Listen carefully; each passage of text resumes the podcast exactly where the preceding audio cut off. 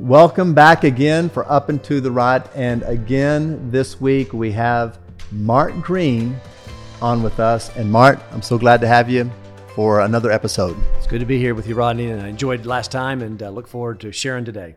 Again, if you did not get to hear and see, you know, his message from just a couple of weeks back, uh, go check it out because it truly is inspiring, encouraging. I think that you're going to walk away with something very, very good. As he wrapped up our series, Jesus says.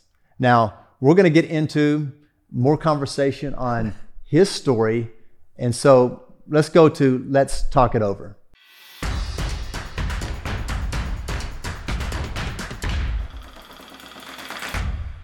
Mark, so tell us a little bit about how you got involved because you're you're the founder of Mardel's um, Christian Book and Education. So t- talk to us a little bit about how you got started into that business. Yeah, as I shared uh, last week, at nine years old, I was gluing frames, and then as soon as the stores opened, the Hobby Lobbies, every summer we worked down there. So we got into the retail business, and uh, where my dad didn't enjoy school as much, he's a very smart guy. Just book learning wasn't his fun thing.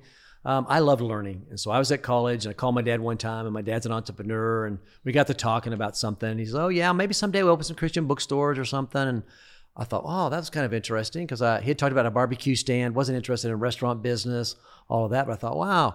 Christian bookstore, that'd be kind of cool because a lot of times in my brain, you got nonprofits that you give to, and you got retailers like Hobby Lobby that sell. But all of a sudden, you could do both. You could both make money as well as the product you sell could be life transforming. So, few days later, I call my dad back and say, Dad, are you really thinking about doing that someday? What's the, is it on the plan? He goes, No, but if you want to do it, you come home, I'll, I'll, help you get a loan. I bet we can get more than 600 bucks, you know, because at that time he still only had seven stores and he was he using a lot of the leverage, but we were able to get a little bit better.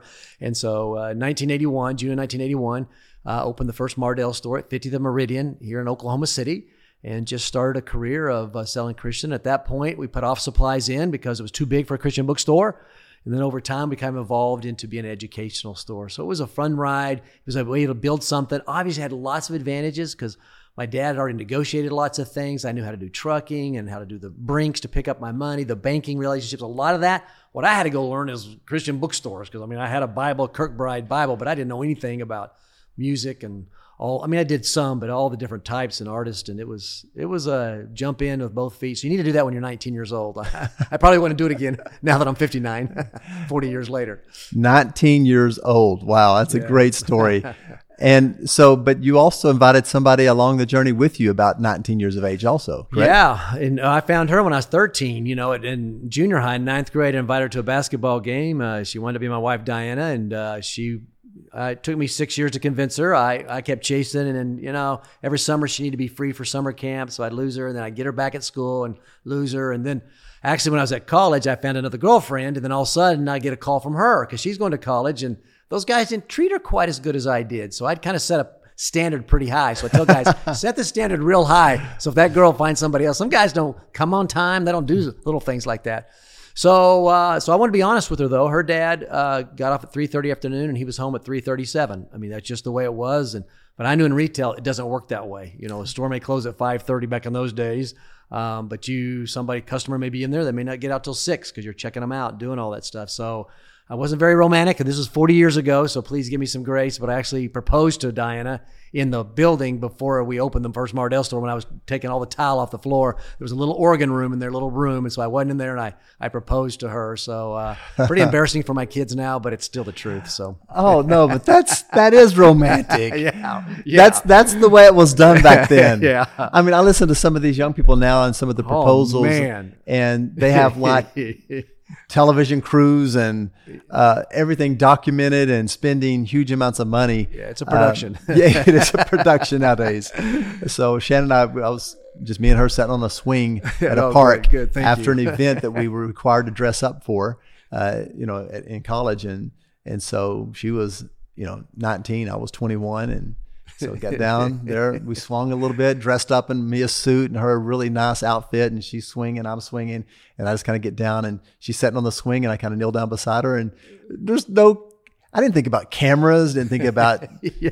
you know, having, you know, it videotaped and, but, but anyway, it worked. We've, yeah, been, it worked. we've been together for, married, yep. we've been together this summer, it'll be 30 years. And you and wow. Diana, how 39 long? years, be 40 years in January. So we're not far years. from 40 years. So wow. yeah. yeah. And so out of that, you have um, produced you two became one.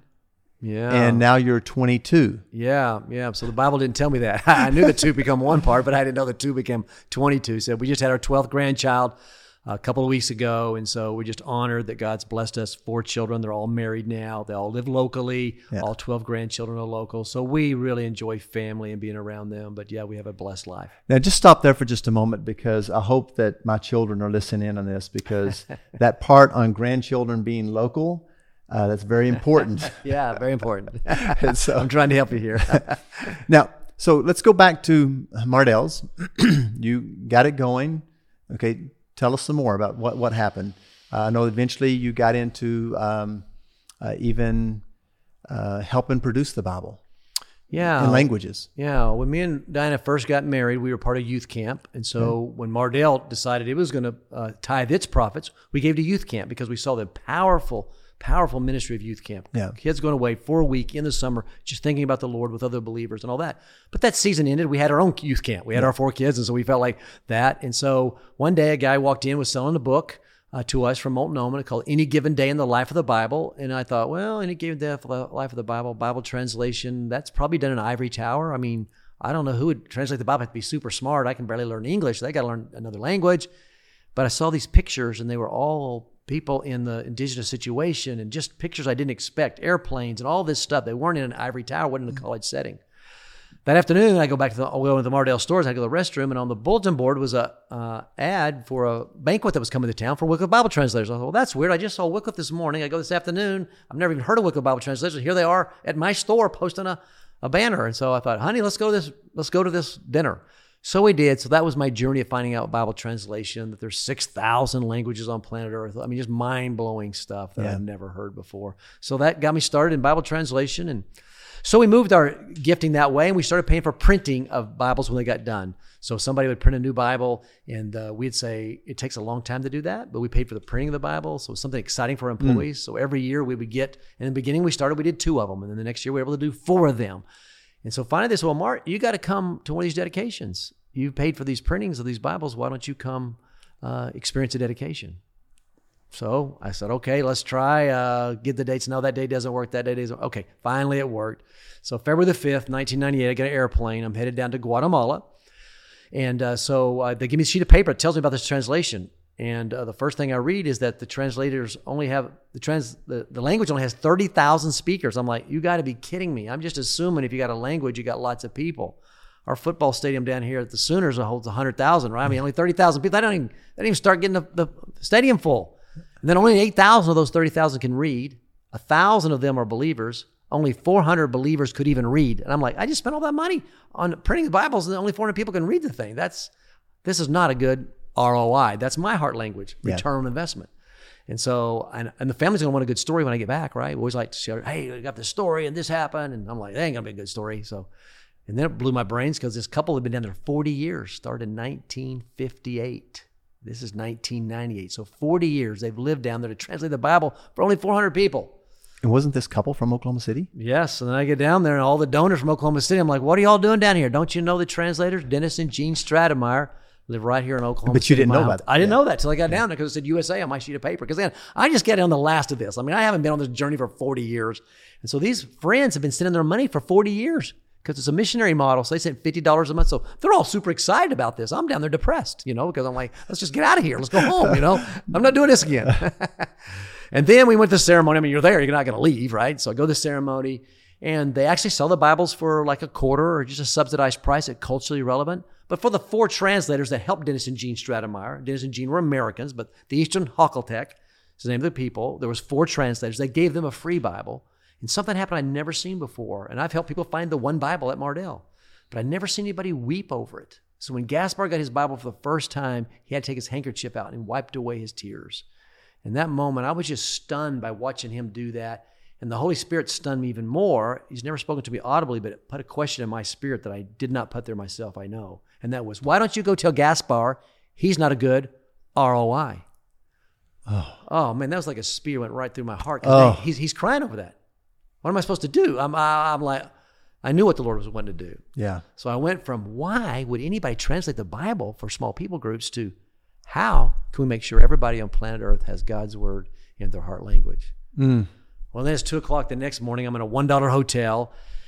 And again, not a good return on investment. I thought for sure I was going to get a good return on investment. it was a barn. A one dollar hotel, which was a barn basically. Yeah, yeah. I should have negotiated, start at fifty, no, no more than seventy five, maybe sixty cents. Okay. But at two o'clock in the morning, I couldn't sleep. I've just had the emotion of the day. The drunks are singing out my window. So at two o'clock, I get up and I'm reading a book, and it's Kay Arthur, and it says, "Being in God's Word and knowing it for yourself is the key." Simple statement. Being in God's Word and knowing it for yourself is the key. Every Christian would know that. I'm a fifth generation Christian on my mom, third on my dad's side. I own 50 Bibles. I just paid for the printing of that Bible, and yet I don't read God's Word on any kind of consistent basis. And so the Holy Spirit put a question to me, and that's what kind of return on investment is Mark Green?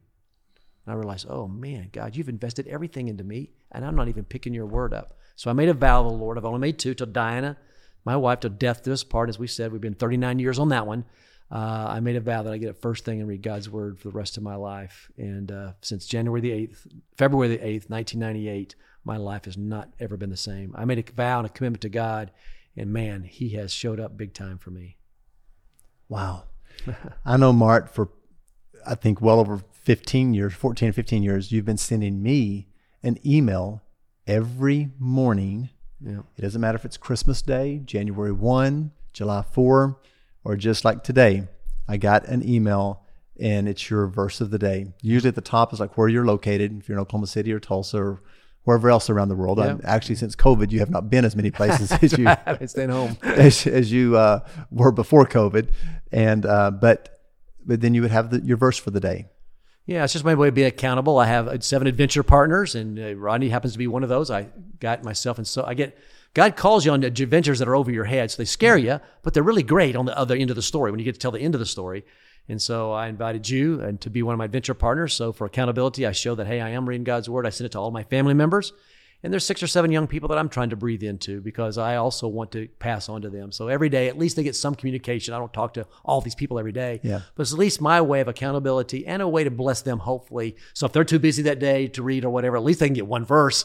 And hopefully it's a fairly good verse, you know, that I picked up from my reading. Now, obviously it's speaking to me and God's word's amazing. It's amazing. It's a love letter to everybody. I have total confidence that I can we can translate God's word in all 6,000 languages and nobody's going to say, "You know what? That book just doesn't speak to our culture." That's not going to happen. There's no other book I can say that about. Mm. But I have I have no fear whatsoever that taking God's word to any people group, it's a love letter to you. This book is alive. This book is alive. so I know this. One of the first times I sat down with you, in 1998, was right around this time, and you had also been through a 40 day fast. Yeah. Talk about what happened there. what was all of that about? Uh, was that something that was fasting a regular part of your life before then, or is that something yeah. that just? That's a wild story, my man. Uh, June 23rd, 1998, I was in a meeting and a guy stood up and commissioned me to do something that scared me to death, one of those God things. And so I said, I'm not doing it. But I told that guy I'd try to do something. So I said, Lord, I'm gonna, I'm gonna, you're gonna find somebody. I'm gonna go find somebody to do this big job. Um, and I'm gonna tell you what, I've never fasted before. I'm gonna fast one meal a day. And so I did. I fasted one meal a day, and God was answering because that was the same year as Gaspar. My story I just shared, February 1998. It's June. God was just showing up. I'm reading God's word every day, and I mean, it's like every day something fresh happens. Well, all of a sudden, I'm praying and fasting, and He's not showing up, and I'm like, no, no, no, no, Lord. I, I, I enjoy eating. I'm, I'm this one meal a day fast. I'm, I'm ready to get out of this thing, and I was getting ready to go overseas, and I'm legalistic enough that I didn't want to start over because now I'm four months. This is October. I'm four months into this fast. Lost 23 pounds on a one meal a day fast I'm getting on this airplane and I don't want to start over because I'm legalistic, right? So I'm getting on this airplane. And so I just, I said, okay, Lord, I won't eat till I get hungry, hoping that I could take it on three airplanes. By the time I get to Hong Kong, it's 24 hours later. It'll be breakfast. I'll get up and I'll know when one day is, you know, because I, it's just the time zone changes. And so I, sure enough, I get up to China and uh, I, um, I'm not hungry. I'm not hungry for lunch. I mean, we're working 12, 14 hour days. We work hard when we get there because we want to get back home. And we're working hard, and I know I'm going to be hungry because I'm always hungry for breakfast over there because I, eat big supper here, I eat big breakfast there, and I'm not hungry. So now I've been over there nine days. I get home, my wife hugs me, says, "Woo, you feel thin." I said, "Well, honey, I haven't eaten since I left," and of course she's weeping and bawling because I've already lost 23 pounds. And so anyway, I counted up, and exactly 40 the 40th day was the day before Thanksgiving, and the big project I was supposed to do was a media campaign, and we were going to run a full page ad in USA Today Thanksgiving Day. And sure enough, I the God kept me from getting hungry, and so I wound up losing 47 pounds. Got down to 130, so I told my wife, "Hey, I'm pre pre marriage weight now." I weighed 135 when we got married. I got back down to 130, so we had some fun with it. But man, God's done some amazing things through the discipline of fasting. Yeah. Uh, but uh, people don't like it when I tell my fasting story. I said, "Man, I could," because uh, I said, I, I, I, I, so every year for 23 years, 40 days before Thanksgiving, I stopped getting hungry.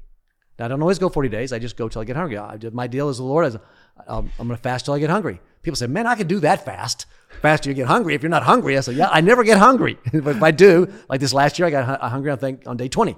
Yeah. So well, I know when I'm hungry and I eat, but I also know when I'm not hungry. And so I just spend time with the Lord, and He's done so much during that time. So I love that story. and um, I've seen your hunger for God's word grow over the years. Yeah. And I think that that's what's been equivalent to you were raised in church. Uh, you were uh, around the things of God. You had a Christian bookstore. But I've heard you say before that you really didn't regularly, methodically, every day consume God's word with intensity and passion. It just kind of things, you know, as a part of your life, but not all of your life. Yeah. And you think over this time and these this time of fasting and the story that you got, you know, in Guatemala and what you walked away from, just raised your level of hunger for the Word of God, and then wanting to see other people get this same hunger. Yeah. Because this book is alive. Yeah, and so it took Gaspar weeping over God's word because I took it for granted. Sometimes we take stuff for granted. I take water for granted. I can go to tap and get it all the time, but I've been places where people can't get water. But this is the most precious thing is God's word. So once I understood that, and our family mission statement is to love God intimately and live extravagant generosity. And so I've come up with about 27 gateways to intimacy. How do I get intimate with the Lord? And the number one for me is God's word, even over prayer. Now, prayer's right there with it, you know, but I know if I pray before God's word, I always pray selfishly. After I read God's word, my prayers get changed, you know. Mm. Less of me, you know, die to yourself. I'm mm. like, I don't naturally pray that until I read God's word and I realize it's convicting and stuff. So if I want intimacy with God, what I want for all 7.7 billion people, or the number that's on planet Earth, is they have intimacy with God. And how they can do that? Through God's word. So that drives me to make sure that everybody has a chance to have God's word in their heart language. So for someone listening right now that is saying, Mark, how do I really develop those disciplines? What do I need to do? What, what would you just tell them in regards to getting into God's word? It's sometimes because I think sometimes I was talking to a guy this morning I met at six thirty. We were talking about uh, discipleship and reading God's word, and how some people make it so much harder than it is. Yeah, and it, that love relationship with God, and just opening up and just setting down with God's word, and and just letting it read you as much as you read it. Learning to let it read you. Yes. You have any Amen. thoughts on that? Yeah, I think when you see God's word as a relationship, again, we can't touch God. I can't sit down and have a conversation like with him, but he has left his word. So he's speaking to me. Yeah. He's already spoken. So I actually believe, believe reading God's word is prayer. So I do something real simple. There's Psalms 119 and 18. I pray three verses every morning. It's one of them open my eyes that I may see wonderful things in your law. That's Psalms 119, 18. So I'm preparing my heart. Okay, I want to see something. And then Psalms 119, 34 says, Give me insight so I can do what you tell me my whole life, one long obedient response. So I want you to open, then I want insight, then I want to obey. And then James 4 and 8 says, draw near to God and he will draw near to you. So that's how I set my mindset in the morning. I want to open, insight, obey, intimacy. I call them my OI, So I pray those three verses. So now I've set my spirit ready. Now when I open God's word, I got that expectation. And sure, there's some days that I read it, I'm like, wow, I didn't get quite much today because maybe my spirit's not there. Yeah. But other days it does. But I'm also a runner. There are days that I run that I don't like it. I don't feel good. I didn't have a good run, but I don't stop and quit. Yes. I keep going. So yes. I just say, keep going, keep going. God's word is precious. And the more you get into it, the more it will speak to you. Yeah. You know, Martin, I think sometimes too, if if every day that experience was um, a, a high, that it would not be a, of a measure of faith. Sometimes faith is just simply knowing good. that I should keep showing up and and walking the walk, and even if I don't feel it, yeah, even if I don't get something dramatic, yeah. Uh, and I rejoice for the days that something's dramatic, but that doesn't mean it's any less powerful when it wasn't dramatic for me. That's good. No, I totally agree. And that's uh, why I just say keep faithful, keep doing it. Just believe. If you believe that this is God's word, that the God who created all this work did speak to us and this is his word, it doesn't take too much to say, yeah, I ought to be in that. And yeah. so, uh, but it takes faith at times, like you say, because there's days you're just like, I didn't get anything from that, but that's okay. Sometimes God, later in the day, I'll think, wow, yeah, I just read something about that. Yeah, maybe that's maybe okay. I, I didn't get it then, but I got it later. So, well, I believe Genesis to Revelation is God's story pointing Amen. us to His Son, Jesus. Amen. Amen. And He uses the people's mess ups to point people to Jesus. yeah. He uses successes to point people to Jesus. He uses it all to point people to Jesus because that book is alive. Amen. Amen. So thank you, Mark, for joining us today. Thank you. I am so thrilled that you're joining us. I hope that you will share this with somebody and let us know. Let us know that you watched. Put it in the comments and join us again next week as Mark will be with us again for Up and to the Right.